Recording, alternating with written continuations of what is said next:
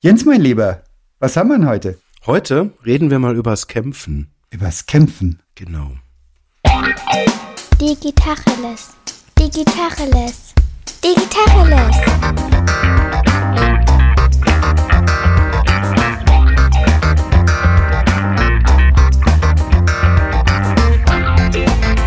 Mein Name ist Jens Wehrmann.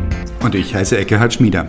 Wir haben die Franziska Focken zu Gast. Das ist äh, eine sehr ambitionierte Berliner Gründerin, die ein äh, Startup gegründet hat, äh, ein Date, eine Dating-Plattform, Waves heißt die.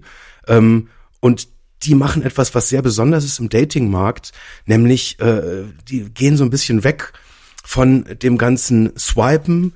Ähm, die Franzi hat in einem Interview mit dem Stern mal gesagt, unsere Plattform ist eine Art Anti-Tinder. Ähm, sehr ambitionierter Ansatz. Ähm, ich habe davon gehört, ähm, von einem Freund, äh, als gerade die Investorenrunde offen war. Ich bin tatsächlich aus dem Bauch raus ähm, nach einem Voice-Only-Telefonat mit der Franzi als Investor da reingegangen. Und die Folge heute heißt Kämpfen, weil wir gerade an einer ganz besonderen Phase sind, wo, ich sage das jetzt mal ganz vorsichtig und ein bisschen undiplomatisch, wo gerade nicht alles so läuft, wie man sich das irgendwie so im Bilderbuch der Gründer vorstellt. Und die Franzi äh, hat sich bereit erklärt, mal ihre Gedanken mit uns zu teilen an dieser echt, ja, hakeligen Stelle. So würde ich es jetzt mal formulieren. Hallo Franzi, schön, dass du da bist. Hi Jens, danke für die Einladung. Schon wieder da bist. Ja, ist toll wieder hier zu sein. War so nett mit euch. Die aufmerksame Hörerin oder der aufmerksame Hörer hat jetzt schon festgestellt, es gab bereits eine Folge mit Franzi. Und das hat uns so Spaß gemacht, dass wir gesagt haben, jetzt gucken wir auch noch mal dieses etwas ernstere Thema zusammen an. Welche Gefühle herrschen vor in dir gerade, Franzi, wenn du übers Kämpfen sprichst?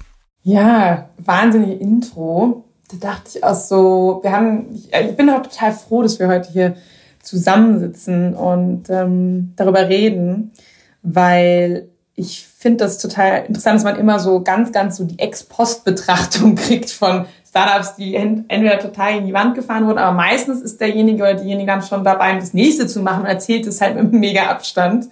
Ähm, oder ist es total glimpflich ausgegangen und ähm, dann erzählt es die Person eben auch äh, mit Abstand. Und ja, ja, war ja klar, habe ich voll gesehen, ja. Und ja, es war eine Idee von Jens zu sagen, ich, ich bin halt gerade mit Waves an einem Punkt, äh, wo es halt noch unklar ist, ich mal, wie ich das dann in zwei, drei Jahren erzähle.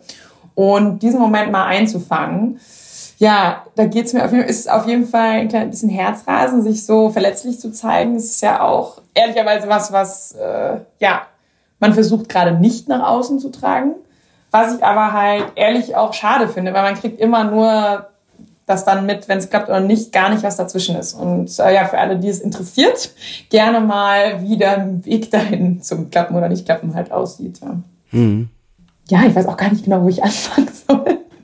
ähm, so, ja, ich fange vielleicht mal an. Also, eine Waves, wir haben eine Audio-Dating-Plattform äh, gebaut und das, das hatten wir auch schon mal in der Folge besprochen. Es läuft auch gut und gerade die Nutzer nehmen es sehr gut an und ähm, dann vor ein paar Monaten, ähm, also Dating-Plattform ist halt ein Plattform-Game. Ne? Vielleicht das muss man noch dazu sagen. Das heißt, ähm, man, man baut halt erstmal äh, Nachfrage und äh, Supply, also Demand Supply, wie sagt man im Deutschen Mist? Äh, Angebot und Nachfrage.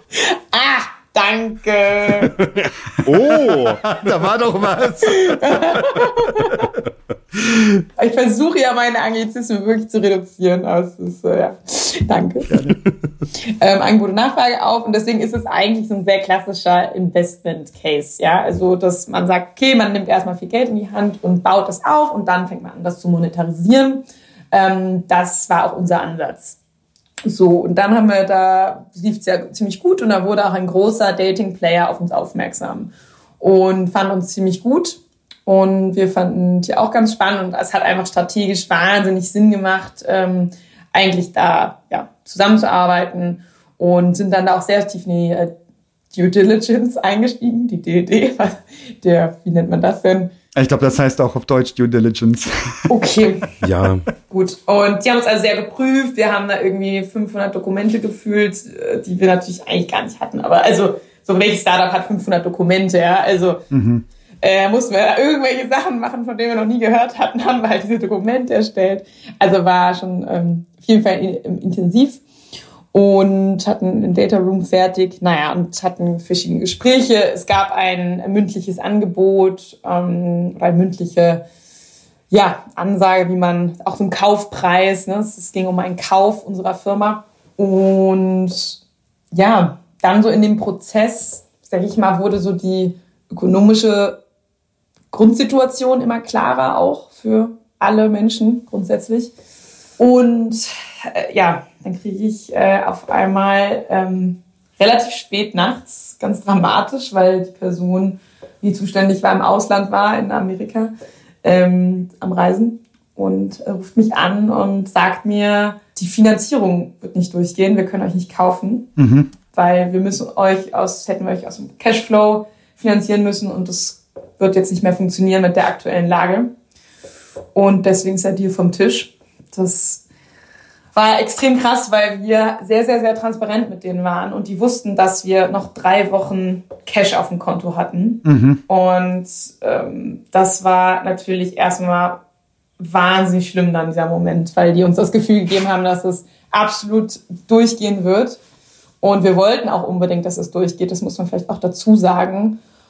Oh, und das war dann erstmal, ich habe erstmal nur auf, ich habe gesagt, weißt du was, ich sage jetzt erstmal gar nichts dazu mhm. und habe aufgelegt und erstmal eine halbe Stunde durchgeheult. Mhm. Äh, ich war total fertig. Also da ist dann wirklich so eine Welt auch irgendwie, so eine Idee oder so eine, ja, die man sich so aufbaut halt, ne, so, das war, das wäre wirklich, das, also um es mal in deren Worten zu sagen, ja, wir wären halt das nächste Bumble gewesen. Ne? Das wollten die mit uns aufbauen mhm. ja. und hätten da eine sehr, sehr große zweistellige Millionensumme ähm, reingepackt.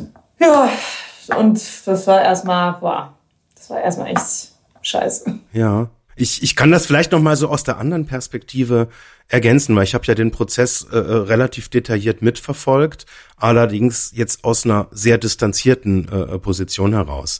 Und dieser Deal, das war tatsächlich so eigentlich an der Stelle, als das angefangen wurde zu besprochen, das war ja irgendwie so, ich will jetzt nicht sagen fast zu schön, um wahr zu sein, aber das war halt einfach so ein 100%-Match. Das war halt einfach der absolut folgerichtige Schluss. Und dann war die Diskussion und die ganzen Gespräche extrem positiv.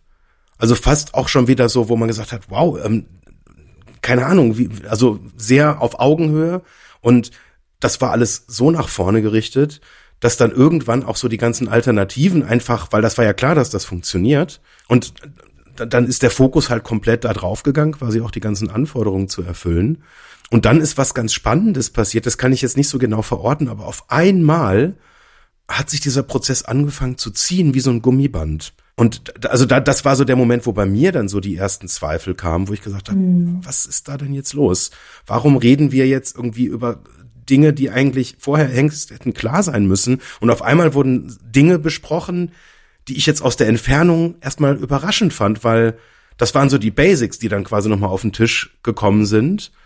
Und in der Situation wollte man es, also ich zumindest halt nicht wahrhaben, weil ich dachte, hey, das ist doch das Ding jetzt, ist doch krass, das ist doch der Fall, der, also wirklich Win-Win-Win für alle äh, Beteiligten, die irgendwie da sind. So, und dann war das, ja, das, also, das hat sich angefühlt wie, keine Ahnung, vom drei Meter Brett springen und nochmal so richtig mit Anlauf und dann merkt man, scheiße, kein Wasser drin. So hat sich's für mich irgendwie so aus der Entfernung halt irgendwie angefühlt und so in diesem, das war so ein, ja, wie so ein, wie so ein Taumel quasi, wo man gesagt hat, das kann doch jetzt irgendwie, wir haben das doch, wir, wir standen, wir sind doch gerade schon nochmal so vor aufs Brett gelaufen, haben doch geguckt und wir haben das doch, die Reflexion vom Wasser gesehen und dann mit Anlauf und, also, so, so, so war das, äh, hat sich das für mich angefühlt. Und dann ging das ja weiter. Das war ja dann sozusagen jetzt mal so der, der erste Case. Vielleicht äh, erzählst du uns dann ganz kurz mal, was, ja. was dann so als nächstes kam. Ich wollte doch mal nachfassen, ähm, dieses zwei Stunden durchheulen und halbe, halbe Stunde. Alles klar. Danach habe ich dann meinen Co-Founder angerufen und bin in die Operative gegangen, aber ja. Nicht. Das wollen wir doch mal fürs Protokoll festhalten. Ja, er ist mir wichtig, ja. Aber es geht nicht um Geld, ne? Es geht nicht darum, kommerziell erfolgreich zu sein. Es geht um das nächste Bumble. Das geht um, um was, wenn du es mit deinen Worten sagst, Franzi, um was geht's da? Worum Trauer, hast du getrauert oder was war, was hat das tiefe Entsetzen ausgelöst in dir? Ja, erstmal wirklich ein ganz menschliches, weil die Person, also wir waren auf WhatsApp, haben es jeden zweiten Tag geschrieben. Ne? Also das fand ich schon krass, dass ich das auch, ähm, ja, das heißt falsch eingeschätzt habe, aber ja, wahrscheinlich irgendwo schon. Das hat mich erstmal kurz ähm, enttäuscht.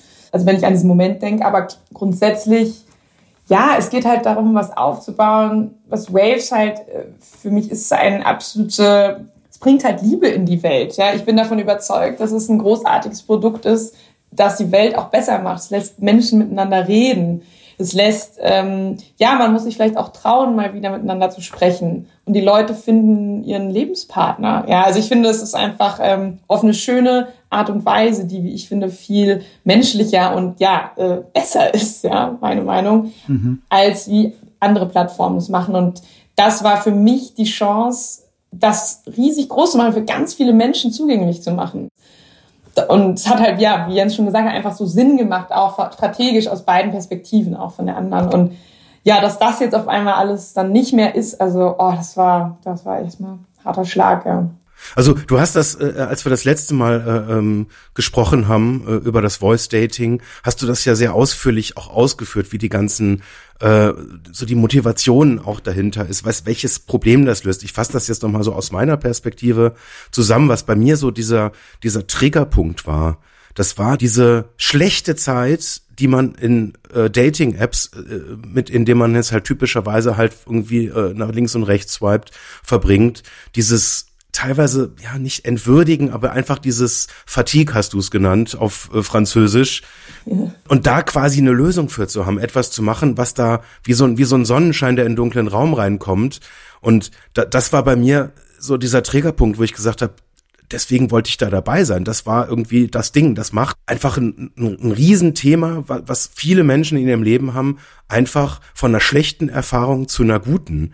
Und das war dann auch, als ich das dann gehört habe, dass das jetzt einfach alles plötzlich in Frage stehen soll, das war bei mir auch das vorherrschende Gefühl, dass ich gedacht habe, scheiße, das kann doch jetzt, das kann doch jetzt nicht sein, dass jetzt quasi eine Lösung, die, die, die Dinge besser macht, jetzt aus so einem Grund nicht, nicht funktionieren soll. Das ist irgendwie unplausibel. Du hattest jetzt angedeutet, dass das einfach zu gut gepasst hat, dieser Match, als dass man noch nach Alternativen geschaut hätte. Und da war ja eine mündliche Zusage und eigentlich, warum sollte man dann jetzt anfangen zu suchen? Wäre jetzt unter dem Kapitel Kämpfen hier schon mal so ein kleines Merkerle zu setzen, habe immer einen Plan B oder ist das, ist das Quatsch? Wie fühlt sich das für dich an, Franzi? Ja, also das ist natürlich schon auch die große Frage, die man sich stellt. Also auch gerade als, sag ich mal, CEO, so, hä, warum hast du keinen Plan B? Ja, also man muss halt einfach sagen, es gibt nicht so viele Dating-Player globalen Markt. Also die kann man an maximal zwei Händen abzählen. Mhm. Und mit denen standen wir schon auch in Kontakt. Aber die haben halt auch nicht so gut gepasst wie der andere. Mhm. Dann hatten wir quasi den auch so ein bisschen, hatten wir die anderen hingehalten und ähm, hatten uns eben für diesen einen entschieden. Und als es dann äh, durch war, war es auch für die anderen die gleiche Situation. Und es hat halt dann auch nicht mehr gepasst. Das ist mal so ganz oberflächlich auf der Business-Seite. Ich muss aber dazu sagen, und das kommt jetzt auch in dem Verlauf der weiteren Geschichte, dass da ganz viel auch einfach zwischenmenschlich in der Firma bei uns war.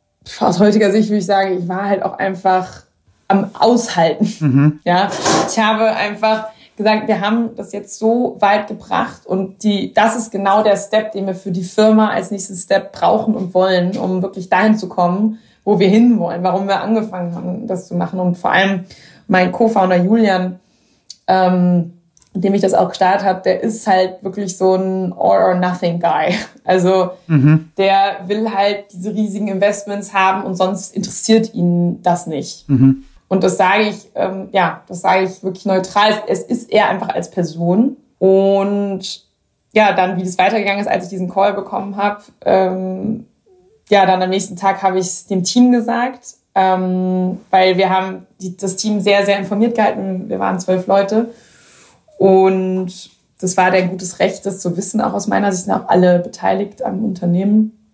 Und ja, die waren natürlich auch im Schock. Ich hatte es ja schon ein bisschen verdaut. Ich musste aber dann vor die treten und das sagen, was wir seit über einem Jahr daran arbeiten, unser Herzblut reingeben.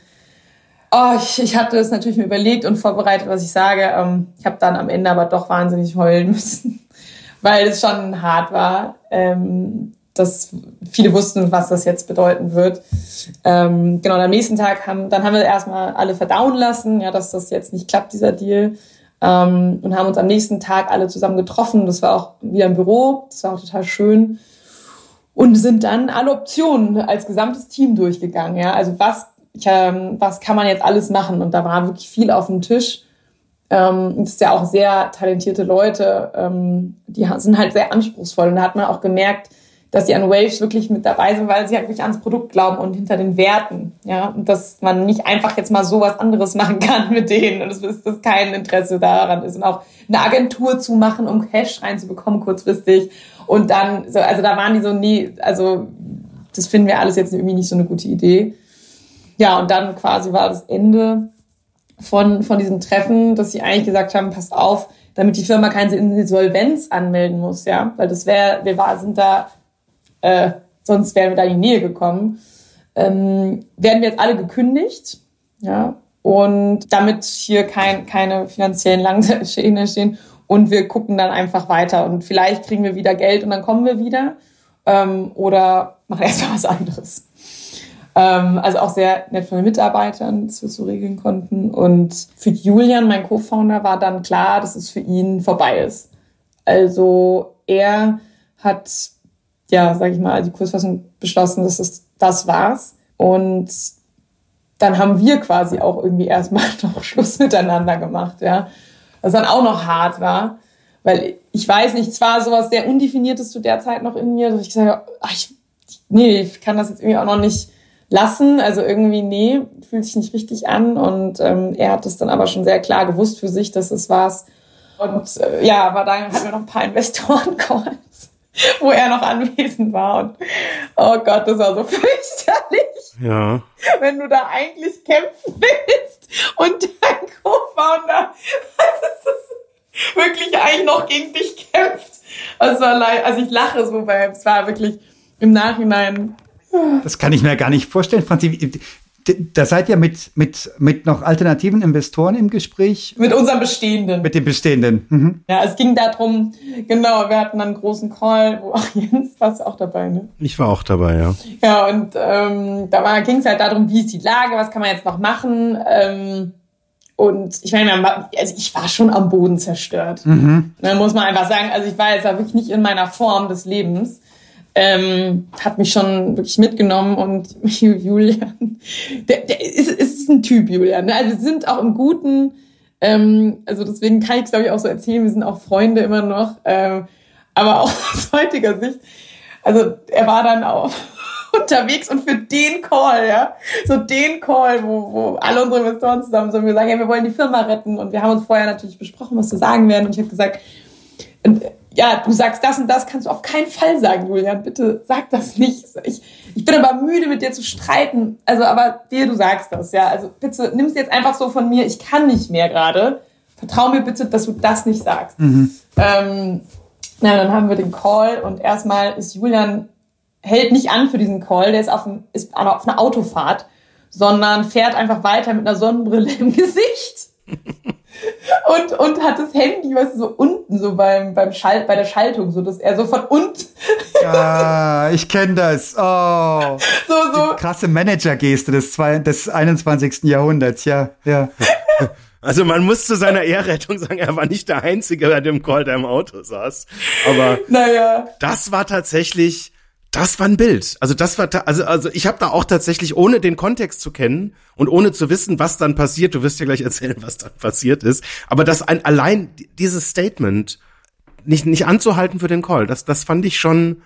Also ich glaube, das das erklärt auch so ein bisschen, weil so diese diese diese Flucht nach vorne oder diese mhm. Flucht, also wo, wohin auch immer. Aber das das das war das Bild und das war visuell fand ich extrem stark. Ja, das ist, war Wahnsinn. Also äh, man muss auch zu ihm sagen, ich, ich habe ihm das dann, danach kamen Investoren auf mich und gesagt, der ist nicht mehr angehalten. Sag mal, was ist los mit dem? und ich sehr, ich hatte gar kein, ich war so vertieft auch. Und ich hatte das gar nicht wahrgenommen. Also ich habe ihn ja auch nicht angeguckt, sondern ich gucke natürlich auch die anderen Investoren an dem Call, fairerweise. Aber ja, wo die es da gesagt haben, dachte ich auch, das ist wirklich unmöglich. Und dann habe ich es ihm gesagt. Ne? Ähm, und dann war auch für ihn klar, okay, jetzt ist Schluss, jetzt muss er raus. Und während diesem Call wurden wir, sag ich mal, um diesen, ich habe zwei Stunden Call so zusammenzufassen, wurden wir uns eigentlich auch gefragt, ja, ähm, habt ihr denn noch Bock? so, ja. Äh, ja. Und Julian hat das eigentlich auch relativ klar mit Nein, sag ich mal, beantwortet.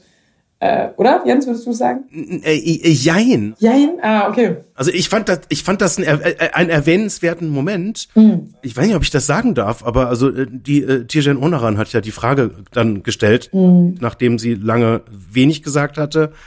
Und das war dann so die, die erste Frage und das kam einfach ziemlich auf die zwölf, muss ich zugeben. Ja. Ähm, weil das war an der Stelle so diese Weggabelung und der Julian hat nicht gesagt nein, er hat eine andere Geschäftsidee, mit der man auch ganz erfolgreich sein könnte, vorgestellt. Oh Gott, ja. Oh, oh Gott. Und dann hat ein, einer der anderen Investoren hat gesagt, ähm, oh, das, das war eine schöne Abschiedsrede oder irgendwie sowas sinngemäß. Ja. Das war die Situation und das war, ja. also ich, ich war auch völlig vor den Socken, ehrlich gesagt, weil ich konnte das gar nicht fassen, dass das jetzt gerade wirklich passiert ist. Das war völlig surreal tatsächlich. Ja, das ist halt wirklich Julian. Also ich muss auch sagen, ich, ich, da, deswegen habe ich ja mit Julian auch so, der ist wirklich High Iteration. Ne?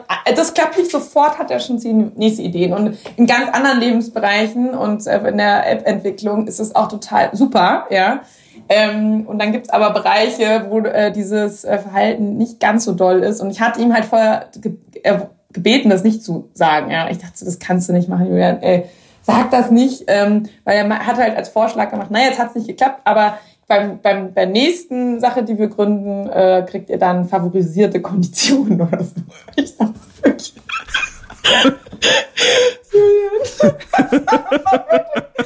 Na, ist doch ein Angebot.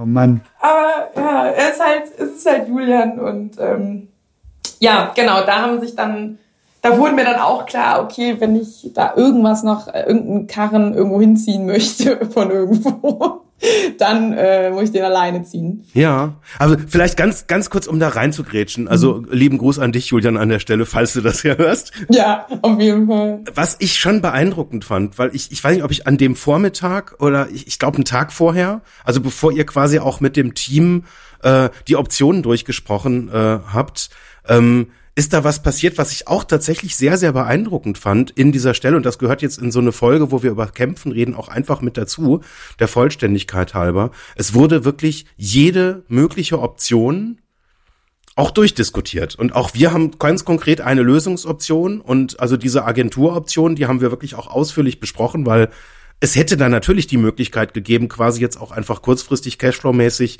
mit Entwicklerinnen und Entwicklern einfach auch da Wege zu finden, um quasi das Cash-Problem zu lösen. Ähm, und das haben wir ziemlich exakt auch wirklich mit konkreten Zahlen, mit Rechenmodellen und so weiter auch durchgesprochen.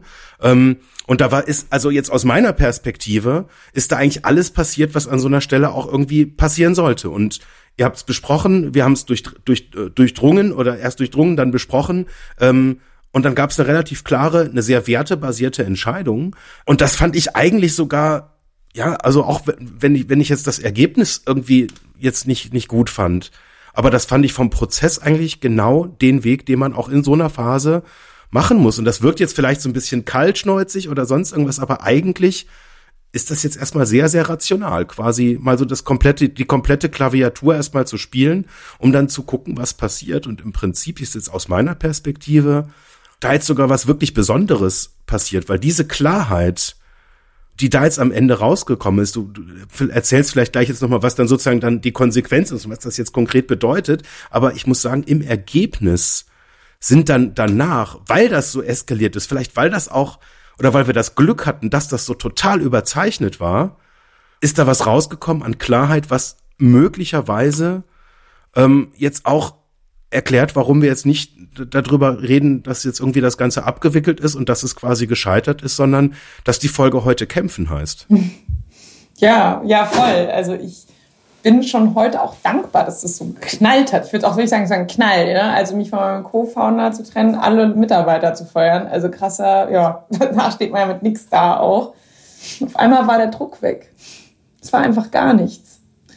Die Plattform hat noch gelebt, also das Produkt war da, es sind noch Leute auf die Plattform gekommen, aber keiner hat mehr was gemacht. Und das erste Mal konnte man irgendwie mal wieder atmen. Also ich zumindest. Ja, ich habe geatmet, ich konnte mal wieder nachdenken und ich war so voll mit ja, Druck und Bedürfnis von anderen und Ideen und Businessmodellen und was auch immer.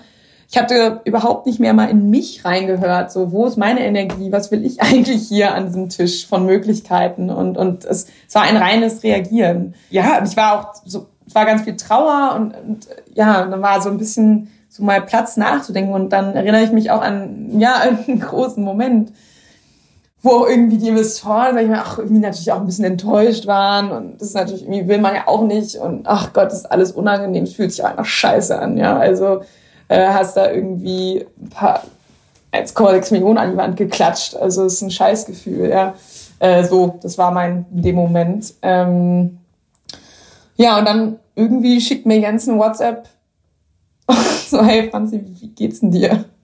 Das hat der erste Mensch seit sehr langer Zeit, der mich einfach mal gefragt hat, wie es mir geht. Und hat mir ein Gesprächsangebot gegeben. Ich dachte so, oh ja, das ist eigentlich mal total nett. Ja, und auch wenn ich mal nur einer anderen Seite, irgendwie meine Seite irgendwie auch erzählen kann. Und ja, dann hatten wir ein langes Gespräch und das, ja, das war, das war ähm, total schön, weil du eigentlich auch mich nichts von irgendwas überzeugen wolltest. Du wolltest wirklich einmal wissen, wie es mir geht. Und das war, also bis heute hat mich das ganz schön doll berührt, ähm, das in so einer ja, auch da geht es ja um viel Geld auch, ne? Und also, oder was heißt Geld, aber um, um, um Wünsche, um Visionen, die unerfüllt sind und mhm. ähm, ist keine schöne Situation, in so einer Situation zu sein. Und dann hast du angerufen und dann haben wir einfach gequatscht, ja, und haben einfach geredet und dann hast du mir erzählt, ja, was du an diesem Produkt eigentlich so toll findest, warum du nochmal investiert hast, ja, einfach quasi nach einem Telefonat mit mir, ja. Und das hat mich dann, während wir geredet haben, so berührt. Und dann dachte ich so, nee, nee, ich kann, nee, das, das, da ist was. Ja. Ich lass das jetzt nicht los. Nee. Und da hast du wie so irgendwas in mir wirklich, wie so ein kämpfender Tiger oder so wieder geweckt, der irgendwie erschöpft war von dem ganzen Kämpfen vorher. Und dann bin ich aus dem Call raus und ich, ich weiß ganz genau, ich habe gesagt, ich habe jetzt eine Idee, wir stellen das Businessmodell um. Das ist, war nämlich, wir haben da, das müssen wir jetzt versuchen. Ähm, und dann können wir, ja, dann habe ich mich wirklich an Excel gesetzt und habe das gerechnet und hin und her und ähm, ja, habe das dann den Stein ins Rollen gebracht, äh, habe dann ja den Investoren gesagt, habe wieder ja auch mit ein paar Mitarbeitern geredet, die fanden es auch eine gute Idee.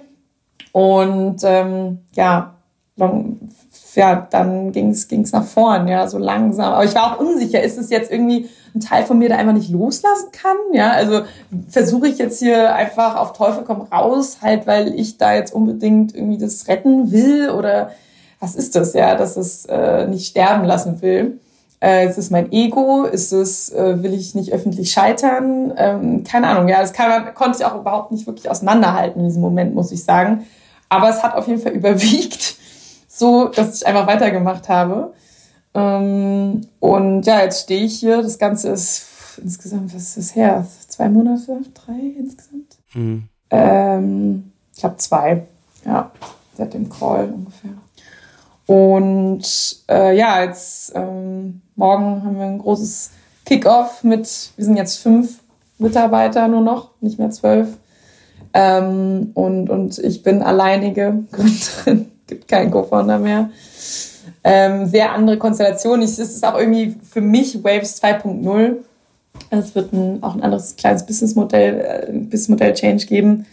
Aber ich merke einfach, ich, ich ja, ich, ich glaube daran, ja. Und ich, ich hatte irgendwie jetzt die Zeit äh, mal, ich komme ehrlicherweise gerade auch aus einem Urlaub, den ich einfach dringend brauchte. Ich hatte einfach seit zwei Jahren gar keinen Urlaub mehr gemacht. Wenn, dann war es irgendeine Hochzeit, auf der ich war. Aber es ist halt auch kein Urlaub, ja. Ich habe so alle Verpflichtungen wahrgenommen, aber halt einfach nicht mal, mal durchgeatmet. Mhm. Und das rächt sich dann irgendwann. Und äh, da macht man keine rationalen Entscheidungen mehr. Ähm, genau, wir hatten nämlich einen Investor-Call, da wurde mir das, oh Gott, da wurde mir so vor die Ohren, äh, vor die Augen geführt, äh, weil dann ging es darum, Waves zu retten und ich hatte diesen Businessplan vorgestellt und ich hatte mich irgendwie so, oh Gott, ich bin so leer, ne? ich konnte nicht mehr, ich konnte nicht mehr. Und ich dachte so, oh Gott, ey, und jetzt habe ich hier dieses scheiß Gründergehalt. Ich habe das seit drei fucking Jahren, also ich habe äh, überhaupt seit zwei Jahren Gehalt. Davor habe ich überhaupt kein Gehalt bekommen. Und ich war so ausgebrannt, jetzt muss ich das noch, ein Co-Founder ist weg, ich habe kein Marketing mehr, ich muss das alles allein machen. Ich dachte, ich, oh Gott, ich war so fertig mit der Welt. Ne? Und dann habe ich mir ein höheres Gehalt gegeben in meinem Businessplan, weil ich dann dachte, oh, wenigstens ein höheres Gehalt, dann kann ich mir wenigstens mal einen Urlaub gönnen und ähm, auch, ja. Und dann habe ich es in dem Investoren-Call vorgestellt, oh, da wurde ich für zerfressene, Alter, wurde ich für fertig gemacht. Echt? Ja.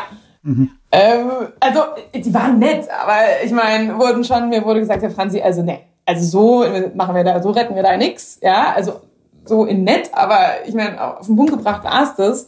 Und ähm, haben wir gesagt, nee, das ist ganz falsche Signal, dann glaubst du nicht an das Produkt, ähm, wenn du das machst, äh, du sollst jetzt höhere Shares wollen und nicht hier irgendwie dein Gehalt aufstocken, dafür zahlen wir nicht. Und da war ich so wirklich, boah, da habe ich geweckt. Innerlich da bei mir. ich echt Pulen offen, ich weiß nicht. Und ich habe gesagt, wisst ihr was, ähm, lasst aber jetzt drüber nicht drüber reden. Ich verstehe, dass ihr das sagt. Aber ich kann da jetzt nicht drauf eingehen. Ich werde auch jetzt heute meine Meinung nicht ändern und ähm, lasst mich auf euch zurückkommen. Naja, und dann äh, bin ich erstmal in Urlaub. Ich merkte einfach, ich war so emotional da auch, ne, dass ich mich quasi in meinem eigenen Unternehmen irgendwie, ich sag mal, unfair behandelt fühle, ja, also weil ich so mit meinem Gehalt, ja, ähm, das war, da habe ich dann gemerkt, ah, das bin eigentlich gar nicht ich, ja, normalerweise finde ich da eigentlich gute Argumente, da war ich irgendwie so, da waren viel mehr Emotionen als irgendwas anderes. Und ähm, ja, jetzt habe ich äh, dafür eine Lösung gefunden, die, die zufriedenstellt ist, glaube ich, für alle. Und ja, merke auch so, es ging mir gar nicht ums Geld, ja. Also es ging mir halt wirklich darum, dass ich einfach fertig war. ja. Und irgendwie die Kompensation gesucht habe und dann war irgendwie das Gehalt ist nicht das Beste. Ähm, nicht sehr strategisch schlau auf jeden Fall. Aber ja, ist man halt, ja, man ist halt auch impulsiv und manchmal emotional. Und ich muss auch sagen, ich habe auch ganz gute Investoren, die dann jetzt auch da Zero Nachtragen sind oder irgendwas, aber ähm, ja, ich habe dann noch, dann ist noch was passiert, das weißt du auch gar nicht, Jens.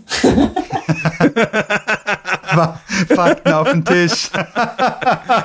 jetzt plaudere ich aus dem Nähkästchen. Dann habe ich von einer der Investoren, ich sage jetzt nicht den Namen natürlich, ähm, habe ich äh, eine E-Mail, die eigentlich an zwei andere Investoren gehen sollte. Die hat er aber dummerweise auch an mich geschickt. Die, die war auch krass, also krass zu lesen. Mm, da stand dann drin, ja, dass das eigentlich für ihn ein Red Flag ist mit dem Gehalt. Ähm, hat er mir aber auch fairerweise, also das war jetzt auch keine große Neuigkeit, hat er auch schon so suggeriert im Gespräch, aber es war trotzdem krass, das nochmal so zu lesen. Und dass ähm, es noch keine Gründerin, die er kennt, so voller Zweifel ist in so einer Situation. Dass es das erste Mal ist, dass er irgendwie ähm, eine Gründerin sieht einen Gründer, also nicht gegendert. Auch das noch. Äh, äh, Kommt wieder alles zusammen. die, die ähm, halt irgendwie jetzt nicht einfach nur nach vorne kämpft, nach vorne beißt ne, und einfach nur halt nur kämpft, einfach ohne, ja, also wie ich auch eigentlich oft bin, aber da halt einfach nicht und das gebe ich auch absolut zu. Ja, und dann diese E-Mail, die hat mich dann schon sehr getroffen, weil es da schon auch ins Herz geht, ne? Und da aber es war halt auch eine ehrliche, also es war, ja, es war auch einfach wahr. Ich war einfach fertig und war auch voller Selbstzweifel. Ich wusste nicht, wo gehe ich jetzt hin? So, ich weiß es nicht, ja. ja. Und keiner sagt es einem, ja. Und äh, ja, da muss ich halt selber wissen und da war das Bauchgefühl halt weg. Das klingt alles wie ein, wie ein ganz, ganz übles Klischee, wie aus so einem schlechten Film eigentlich. Ne? Da sind die Geldhaie, die stecken Geld rein in eine Idee, in Menschen und wehe, es läuft nicht so, wie sie denken. Wehe, die Gründerin beißt sich nicht nach vorne durch, sondern wagt es, menschliche Gefühle zu haben. Das kommt mir aber sehr 90er Jahre vor, mal ganz im Ernst. Also die, die Kollegen, die Venture-Kapital verteilen, ich meine, ja klar, die wollen natürlich das Geld mehren und mehr, als es im Sparstrumpf gäbe. Aber trotzdem haben sie es doch mit Menschen zu tun. Trotzdem braucht es doch, oder gerade da, wenn es schwierig ist, gerade da braucht es doch auch, keine Ahnung, so ein, ein, den, die haben ja das Geld. Also das heißt, die, das sind ja keine Leute, die, die an der Existenz kämpfen. Die hätten ja die Souveränität zu sagen, na ja, im blödsten Fall habe ich den Betrag X verloren. ähm, das ist ja überschaubar. Ich meine, du gibst ja kein Wagniskapital, das dir selbst den Kragen kostet, wenn es daneben geht, ne? sondern du hast ja immer, das sind ja immer Summen, die du überlebst, sonst wäre es ja kein Wagniskapital. Ähm, und dann da nicht die Größe zu haben, mal nachzufragen, dass das so, dass dich das so wahnsinnig berührt, die, ein, die, die Frage, wie geht es dir, das finde ich wiederum tragisch fast. Also schön, dass du es gefragt hast, Jens, aber tragisch, dass da niemand sonst drauf kommt. Und tragisch, dass das so, das sieht man dir an, das hört man dir an, wie sehr dich das auffühlt und auf, wie sehr es dir, dich aufgewühlt haben mag, mag man nur noch ahnen. Aber das wundert mich, dass im 21. Jahrhundert Menschen so ihre eigenen Klischees erfüllen können und, und so kurzsichtig sind und das Menschliche überhaupt gar nicht drin haben. Ja. Also ja, vielleicht um direkt darauf einzugehen, ich glaube, gerade in so einer Stage, ja, wo, wo, wo ich ja bin mit Waves, ja, muss ich noch drin, bin nicht mehr wir, ne? ich bin jetzt nur ich, ähm, äh, da investierst du halt eigentlich nur ins Team. Also eigentlich halt nur in die Gründerin. Und wenn die halt da quasi fertig vor dir steht und du weißt nicht, okay, ist das jetzt eine Phase oder ist das, äh, ne, kriegt die sich wieder?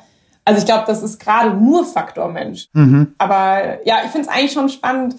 Trotzdem, das nehme ich mit, dass eigentlich mehr Leute einfach mal gefragt hätten, hätten wie geht's denn dir? Oder irgendwas in die Richtung, ne, das Menschliche. Ja. Ähm, aber ich muss auch sagen, ein paar haben es auch. Ne? Also nach diesem Call, wo ich dann ähm, so, ja, durch war, ähm, hat mich dann auch noch einer angerufen und gesagt, ey, nimm dir einfach mal eine Auszeit, geh mal irgendwo hin und lass dir mal, Zitat, die, die, den frischen Wind um die ins Gesicht wehen, ja, einfach mal, dass du wieder was anderes siehst als Berlin und, also es gab schon auch, also die sind jetzt nicht totale Arschlöcher, das wollte ich echt gar nicht zeichnen, das Bild. Mhm. Ähm, aber es war halt für mich eine harte Situation. Also das auf jeden Fall. Ich habe da tatsächlich noch ein anderes Erklärungsmodell, oder was heißt schon anders, aber eine andere Sichtweise zumindest auf das Thema. Mhm. Ähm, das ist jetzt so eine Kleinigkeit tatsächlich, weil ich, ich habe immer so ein bisschen damit gehadert, wie ich mich selber äh, in dieser Rolle als Investor bezeichne. Und ich habe es irgendwie, weil ich, ich habe ja irgendwas investiert und deswegen habe ich das auch als Investor benannt. Ähm, und ich habe tatsächlich in dieser Phase über mich gelernt, ähm, dass ich, ich bin einfach kein Investor. Ähm, weil ich glaube, der Investor, das ist erstmal so meine Interpretation, ähm, der hat einen Plan, der, der hat irgendwie eine Strategie, der hat im besten Fall auch irgendwie ein Portfolio und der investiert ja nicht irgendwie in eine einzelne Idee oder irgendwie eine einzelne Person, ähm, sondern da ist irgendwie, da ist so was, was Systematisches, irgendwie was Analytisches und im Zweifel dann vielleicht auch sowas, dass man an einer gewissen Stelle einfach sagt, so, ich breche jetzt hier ab, weil ich will jetzt keine Zeit mehr investieren. Geld ist jetzt weg und das ist kalkuliert und das ist okay. Aber was eben nicht okay ist, ist quasi weiter zu machen und einfach nur um jeden Preis zu kämpfen und dann in einem halben Jahr zu der Erkenntnis zu kommen, oh, da ist jetzt aber nochmal weiteres Geld und irgendwie nochmal Energie reingeflossen. Und meine Erkenntnis war dann für mich, äh, dass ich diesen Begriff für mich einfach umbenannt habe und dann irgendwie tatsächlich so überlegt habe, wie, wie heißt das denn eigentlich? Ähm, wenn man das tut, was ich da tue, in, in, in die Idee reingehen und mit diesem Gedanken reingehen, ähm, weil im, im Zweifel sage ich, wenn es nicht klappt, nicht das Geld ist weg, sondern scheiße, die Idee hat nicht funktioniert. Das ist bei mir das dominierende Gefühl. Und ich bin dann tatsächlich auch zufällig in einem Podcast, wo genau dieses Thema auch debattiert wurde, ähm, auch darauf gestoßen, dass das, das ist ein Business Angel der quasi eigentlich in so einer Rolle reingeht, wo eben nicht klar ist, ob das funktioniert, der aber Lust darauf hat, dass dieses Thema funktioniert, dass die, die Menschen, die das machen, halt irgendwie weiterkommen. Und ich glaube, Eckhard, das ist genau das, was du meinst. Das ist diese Attitüde, die du da siehst, die man, glaube ich, braucht. Das ist dieses Menschliche. Quasi selber so ein Teil sich auch als Gründer fühlen von so einer Idee, aber eben jetzt selber quasi formal nicht äh, diejenige oder derjenige zu sein, der das, der, der quasi das Operative macht, der sich äh, äh, halt jetzt irgendwie wirklich so substanziell mit den Zahlen auseinandersetzt, sondern ja, ab und zu redet man halt mal drüber und ähm, das ist eigentlich auch ein ganz cooles Gefühl, quasi aus der zweiten Reihe dabei zu sein, aber trotzdem halt auch echt dabei zu sein und das jetzt nicht nur als ja, so, so als, als finanzielles Invest zu sehen, wo ich dann bei einem von zehn Invests dann halt irgendwie halt mein, mein 10x halt irgendwie rausziehe und dann halt quasi einmal halt richtig abräume. Und das ist tatsächlich mir aufgefallen, dass mir das vergleichsweise egal auch ist, um ehrlich zu sein. Ja, die Frage, schmeißt du Geld rein oder schmeißt du Herz rein? Ja, bist du dabei? Ja. Und da, eigentlich, da ist ja der viel größere Mehrwert drin. Ich meine, Geld, boah, Geld ist austauschbar. Kriegst du es hier nicht, kriegst du es da. Aber deine persönliche Erfahrung und Reife und Weitblick, allein schon dass du nicht Franzi bist. Also allein schon, dass du eine andere Perspektive hast, ist ja schon wertvoll. Und dann könntest du noch mit deinen spezifischen Erfahrungen, du hast ja auch eine Erfolgsgeschichte hinter dir oder bist mittendrin. Und also das, das mit reinzugeben, die Zuversicht mitzugeben, ich denke, das ist, das ist was Grundmenschliches. Und das, also ich, bitter, das nicht zu sehen. Also ich, es tut mir weh, das zu hören, einfach nur. Wie ist es denn mit Freundeskreis, Familie, Franzi? Du hast gesagt, der Julian war dein Freund. Ist natürlich dann brechen gleich mal zwei Welten ein gleichzeitig. Und die anderen hattest du vernachlässigt, oder? Durch Arbeitseifer. Ja, also genau, also nur, einfach nur ein normaler Freund, ne? Wir haben keinen Partner. Vielleicht. Ah, okay. Mhm. Das, ja, muss man nochmal abgrenzen. Ähm, das bewundere ich ja wirklich, wenn das Leute hinkriegen. Also ich glaube, für mich wäre das nicht ganz möglich. Mhm. Ähm, nee, aber ich habe wirklich ein sehr, sehr stabiles soziales Umfeld. Ähm, die waren alle informiert und Gott, der tut es allen so leid. Die hat mir das alle so gewünscht und ähm, ja, das ist sehr, also ein großer Pfeiler auf jeden Fall meines Lebens. Mhm. Ja, das ist schon sehr süß. Meine Mama hat ganz, ganz am Anfang in der Friends and Family Runde so ein ganz bisschen Geld investiert. Und deswegen ist sie auf dem E-Mail-Verteiler von den Investoren-E-Mails. Okay. Und die ist dann immer up to date. Und sie hatte, ja, immer, immer kommt sie, oh nein, Franzi, es tut mir so leid und das ist ja fürchterlich. Und äh, das ist so süß, so eine Mama-E-Mail zu bekommen auf so eine Business-Mail. Mhm.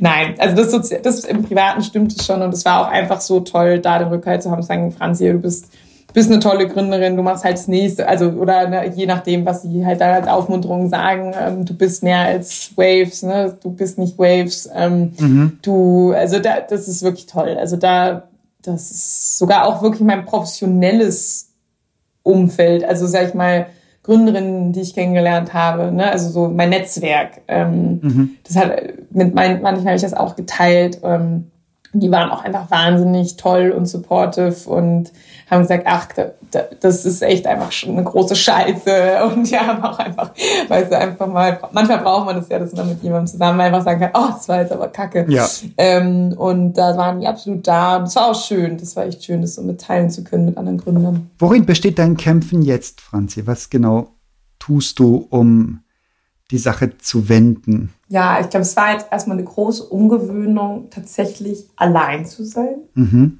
Niemanden mehr, ja, mit Julian halt, zu haben, mit dem ich einfach, man hat halt einfach so alles so gesperrt an großen Entscheidungen, ja, was man jetzt an Geld aufnimmt, wie viel. Also ich glaube, das ist eher so mein größtes Learning gerade. Ähm, es macht mir aber total Spaß, es ist halt einfach anders ähm, mir da auch selbst vertrauen. Es fühlt sich gerade an, wie so als Gründerin nochmal so das nächste Level äh, zu bestreiten. Mhm. Da, ähm, genau, das ist auf jeden Fall großes Wachstum, was ich da gerade durchmache. Ähm, ja, und dann ja auch dem Team so die, die, die, die Energie in mir erstmal gefunden zu haben, ja, und dann das jetzt in die wieder weiterzutragen, ans Team, an die Investoren. Aber ich glaube, wir haben jetzt einen guten Plan und ich glaube auch dran, das Team glaubt dran. Ähm, wie wir das eben wenden und wie, wie wir eben das profitabel kriegen. Mein Kämpfen ist jetzt, glaube ich, ehrlicherweise echt ruhig zu bleiben.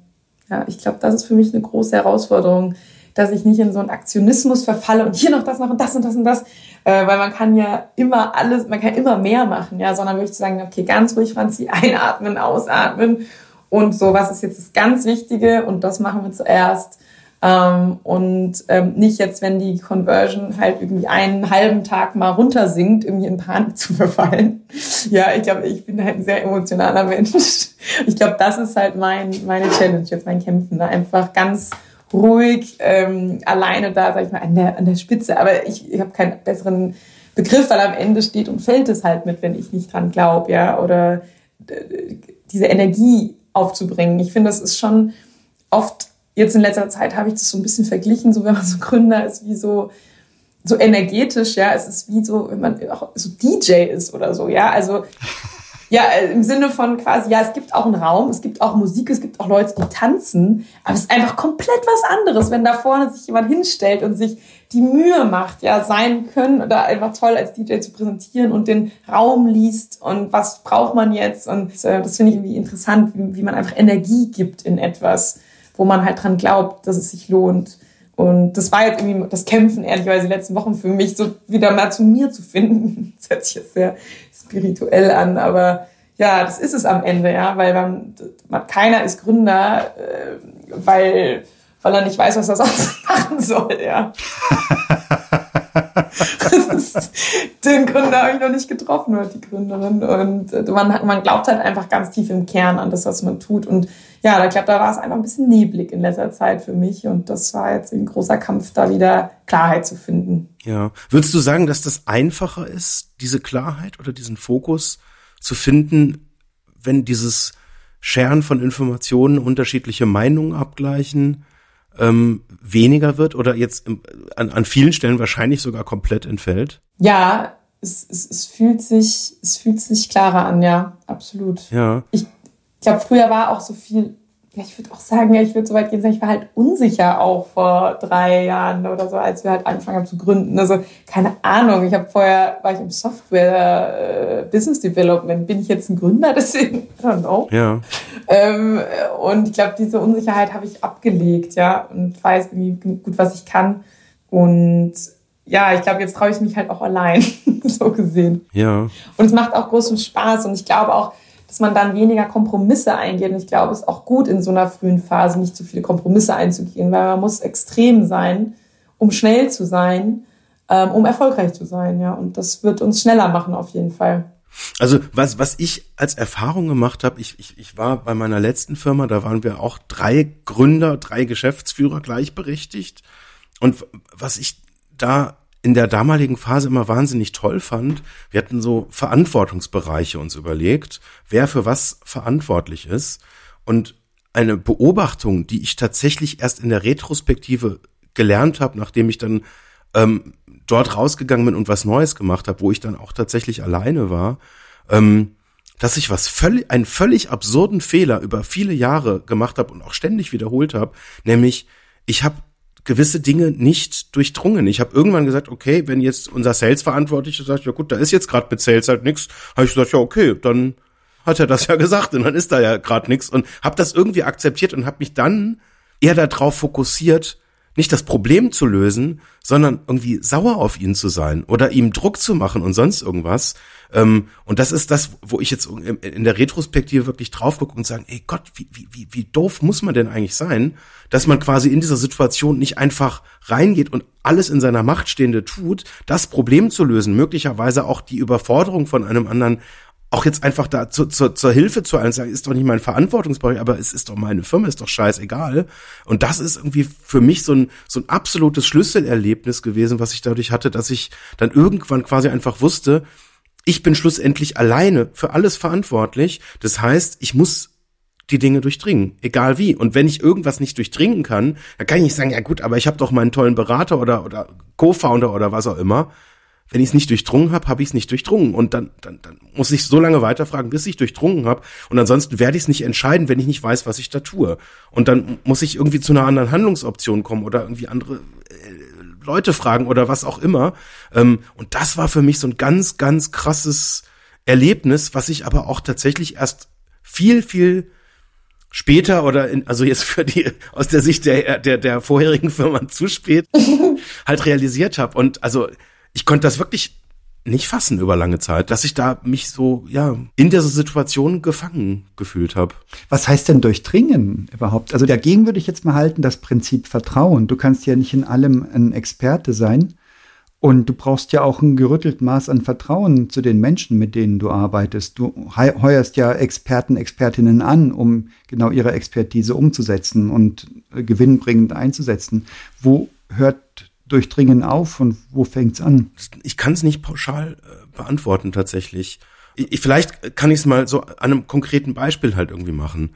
Ähm, ich, ich nehme jetzt mal äh, so den, den, den Brocken, äh, Franzi, den du uns gerade zugeworfen hast und nehme dieses, dieses Beispiel, ich habe KPIs, ähm, die ich tagesgenau halt irgendwie messe. Du hast jetzt gerade die Conversion Rate halt irgendwie angeführt. Ähm, so, da kann ich jetzt quasi die Ruhe bewahren und sagen, ich muss erstmal verstehen, was passiert ist. Oder ich kann halt sagen, ähm, ich muss schnell ein Feature entwickeln. Ich muss Dinge tun, weil so nach dem Motto äh, erstmal handeln und dann halt irgendwie nachdenken. Und wenn ich nicht genau verstehe, ähm, was die Ursache ist, ist es ziemlich naheliegend, finde ich, wenn einem jemand sagt, okay, lass uns dieses und jenes Feature bauen, das ist bestimmt toll, das dann einfach so durchzuwinken. Aber wenn man dann sich die Frage stellt, was ist die kausale Kette, die wir damit halt irgendwie durchbrechen können. Und wenn ich das nicht verstehe, dann sehe ich es jetzt weniger im Sinne von, ich muss die Entscheidung irgendwie in Frage stellen, sondern eher im Sinne von einem Sparring und lass uns nochmal Schritt zurücktreten und sagen, ist das jetzt gerade wirklich eine gute Idee? Und genau, und genau an diesen Punkt, da bin ich oft einfach nicht gekommen, weil ich gedacht habe, ja, ähm, mhm. das ist, ich weiß, ich weiß nicht, was ich da gedacht habe. Ist das ineffizient oder vielleicht auch, was du jetzt gerade angeführt hast, so dieses, ich muss doch den Leuten dann vertrauen, also vielleicht so ein falsch verstandener Respekt vor einer Meinung, weil also ich glaube, dann wirklich in die Tiefe zu gehen und sagen, ist das jetzt echt die Maßnahme? Wenn das, wenn wir noch eine Maßnahme übrig hätten, wäre das die Maßnahme, die wir gehen würden, dann ist es eher eine Frage von Respekt zu sagen, okay, lass uns vielleicht auch mal eine etwas unangenehme Diskussion führen. Mhm. Und lass uns vielleicht sogar sachlich und fachlich darüber streiten. Völlig fein. Ist vielleicht besser dann fürs, fürs Outcome, als quasi einfach nur zu sagen, ja, du bist doch Experte, weil das ist halt so eine Sache mit der Zukunft. Ne? Also das ist, äh, schwierig in, in, in Zukunftsthemen halt zu wissen, was wir brauchen, damit, damit halt so, ja, so ein Kipppunkt halt erreicht wird. Super schwierig. Ich glaube auch, es ist ganz viel Verantwortung übernehmen. Also wirklich absolute, die hundertprozentige Verantwortung übernehmen, sich da so reinzudenken und genau wie die Fragen, die du gerade so beispielhaft gestellt hast, ne, ist das wirklich die beste Lösung und das zu durchdringen und zu fragen, ah, aber wenn wir A machen, ist, dann kommt B raus. A, verstehe, okay. Und C und D, also das einmal so durchzugehen, ne? Ich glaube, da wirklich auch Interesse zu zeigen, das ist ja dann eigentlich auch, ja, das ist ja die Energie geben wieder, ne? Und ich glaube, ja, aber das kann man halt nicht immer. Das kann, das kann man halt nicht immer, glaube ich. Es gibt einfach Phasen im Leben, da sind halt andere Sachen gerade da, vielleicht, keine Ahnung, man kriegt ein Kind oder ich weiß es nicht. Man kann nicht, wir sind halt Menschen, es geht nicht, dass wir halt immer 100 Prozent geben, glaube ich, ne? Und deswegen kann, können sich so Fehler, glaube ich, einschleichen ja, voll spannend, wie, wie man sowas verhindern könnte eigentlich. Ne? So, ich versuche gerade zu sagen, dass man von außen Sparring bekommt oder man gerät in eine finanzielle Schieflage und trennt sich von seinem Co-Founder und weiß nicht, ob ich diese Sache jetzt empfehlen kann für da draußen alle. ich, also wenn ihr eine andere Idee habt, würde ich die erstmal vorziehen an eurer Stelle. Ja. Wow, was ein Durchgang da war jetzt echte Leidenschaft drin und das Kämpfen hat man dir angehört, Franzi.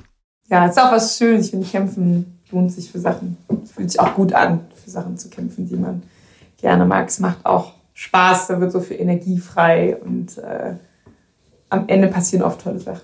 Wenn wir uns in fünf Jahren wieder zusammensetzen und eine Folge, eine weitere Podcast-Folge dieser Serie machen, was wirst du uns erzählen in fünf Jahren? Ich werde gerade von irgendeinem anderen Land äh, mich zu, dazu schalten, was wir gerade gelauncht haben, wo ich gerade die Eröffnungsrede gehalten habe oder sowas. die, na, die Eröffnungsparty, besser. Ähm, und ähm, werde dir erzählen, dass wir ähm, schon fünf Millionen äh, Menschen miteinander in eine Beziehung gebracht haben und ähm, dass wir das Team wieder aufgebaut haben, dass wir profitabel sind und ähm, Wachsen sind. das wäre meine Wave-Vision. Und ähm, was habe ich noch zu erzählen in fünf Jahren? Dass ich einfach ähm, glücklich bin. Ja, das wäre auch schön. Einfach glücklich zu sein, ähm, gute, ja, diese klassische Work-Life-Balance zu finden und mich nicht von dem Druck, äh, den es gibt, ja, irgendwie übermannen zu lassen, sondern dass man irgendwie, weil der Druck wird nicht weniger, zumindest nicht in dem Leben, was ich wähle, äh, sondern ich muss, möchte einfach lernen, damit umzugehen und dass ich da auch äh, genauso schnell wie der Druck steigt, äh, auch äh, Lernfortschritt gemacht habe, so dass es ähm, immer Spaß und Leichtigkeit auch beinhaltet. Wow. Wow.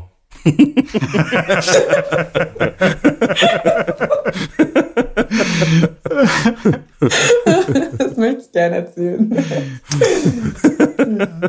Was erzählt ihr in fünf Jahren? Ich erzähle in fünf Jahren die Franzi, mit der habe ich schon vor fünf Jahren einen Podcast gemacht. Ich habe sie gekannt. Genau. Ja, und ich kriege jetzt eine Unterschrift von ein Autogramm höre. Ja, ich muss sagen, dass ich so dieses, dieses letzte Moment, das ist jetzt vielleicht auch so ein bisschen, das kommt fast so ein bisschen klischeeartig rüber, aber das ist, das ist jetzt bei mir so das, was so auch so, das ist der Kern, dieses Gefühl, meine, was, was steckt dahinter, hinter diesem Glücklichsein, halt irgendwie so eine Wirksamkeit zu haben? Also, dass diese, diese Wirksamkeit stattfindet, von der man halt am Anfang halt irgendwie geträumt hat. Und ich finde, auch wenn das dann möglicherweise heißt, dass man an irgendeiner Stelle auch den Weg komplett nochmal geändert hat oder wirklich auch nochmal ja irgendwie so eine Spitzkehre da reingehauen hat und einfach vielleicht auch so die Strategie. Ich meine, das ist ja ein relativ drastischer äh, Strategiewechsel, zumindest jetzt was so die, die, die, den, den kommerziellen Teil anbetrifft. Das hast du jetzt vorher mal ganz kurz irgendwie im Nebensatz gesagt und hast das jetzt gar nicht weiter ausgeführt. Aber das ist, glaube ich, so dieses Thema, wenn man merkt, dass man da in der Wirksamkeit drin ist und dass man sozusagen mit diesem Mut auch Dinge radikal zu ändern und auch entsprechend Leute im, im, im Background hat, die das halt auch mittragen, halt seinem Ziel halt auch näher kommt. Und ich glaube, dann ist es, also wäre jetzt so mein Empfinden, gar nicht so wichtig, von wie viel Zugriffszahlen wir da reden oder sonst irgendwas. Und selbst wenn das nur wenige sind, also ich habe manchmal so diesen Eindruck, selbst wenn das nur so einige wenige sind, die einfach so eine langfristige Dankbarkeit halt irgendwie haben. Also ich finde das teilweise in so, in so ganz banalen Situationen finde ich das total cool, wenn man äh, wenn man dann so, äh, wo ich das schon ein paar Mal so gesehen habe, in so Restaurants, die dann so Hochzeitsfeiern veranstalten, die dann so Wände haben, wo dann die Kinder und äh, teilweise habe ich da auch schon Enkel gesehen und sonst irgendwas und nach dem Motto, wir haben doch vor so und so viel Jahrzehnten mal bei euch irgendwie eine Party gefeiert und wo dann aber so diese Verbundenheit so da ist, wo man sagt, boah, das ist vielleicht gar nicht so, so lebenskausal, aber trotzdem ist es halt so, so ein Moment, an dem man sich dann erinnert und sagt, das war einfach, das war wichtig und das war irgendwie bedeutsam und dann sich dem auch weiter verbunden fühlt und ganz ehrlich, ob es fünf Leute sind oder fünf Millionen, ist, ist vielleicht gar nicht so ein Riesenunterschied, gedanklich. Schön. Ja, das hat ein Schlusswortcharakter, mein lieber Jens. Ja, so ist das. Das Wort zum Mittwoch. Weil wir senden ja immer dienstags. Meine Lieben, es war ein Vergnügen mit euch. Ja. Auf jeden Fall. Ich danke euch ganz herzlich. Ja, vielen Dank, dass du diese wirklich besondere Phase, auch diese schwierige Phase wirklich in dieser Offenheit mit uns geteilt hast. Das war eine große Ehre. Ja. Danke, Franzi. Außergewöhnlich. Ja, von mir auch Dankeschön, Franzi. Ja, danke an euch. Hat Spaß gemacht und hat sich auch sehr leicht angefühlt. Schön. Vielleicht gibt's ja anderen, die auch in einer ähnlichen Situation sind, auch ein bisschen Hoffnung, dass es auch äh, nicht immer vorbei sein muss, wenn es gerade danach aussieht. Und das, ja, dass man versucht, trotzdem den Weg zu genießen. Versuche ich auch. Cool. Dankeschön. Danke. Tschüss. Tschüss. Tschüss.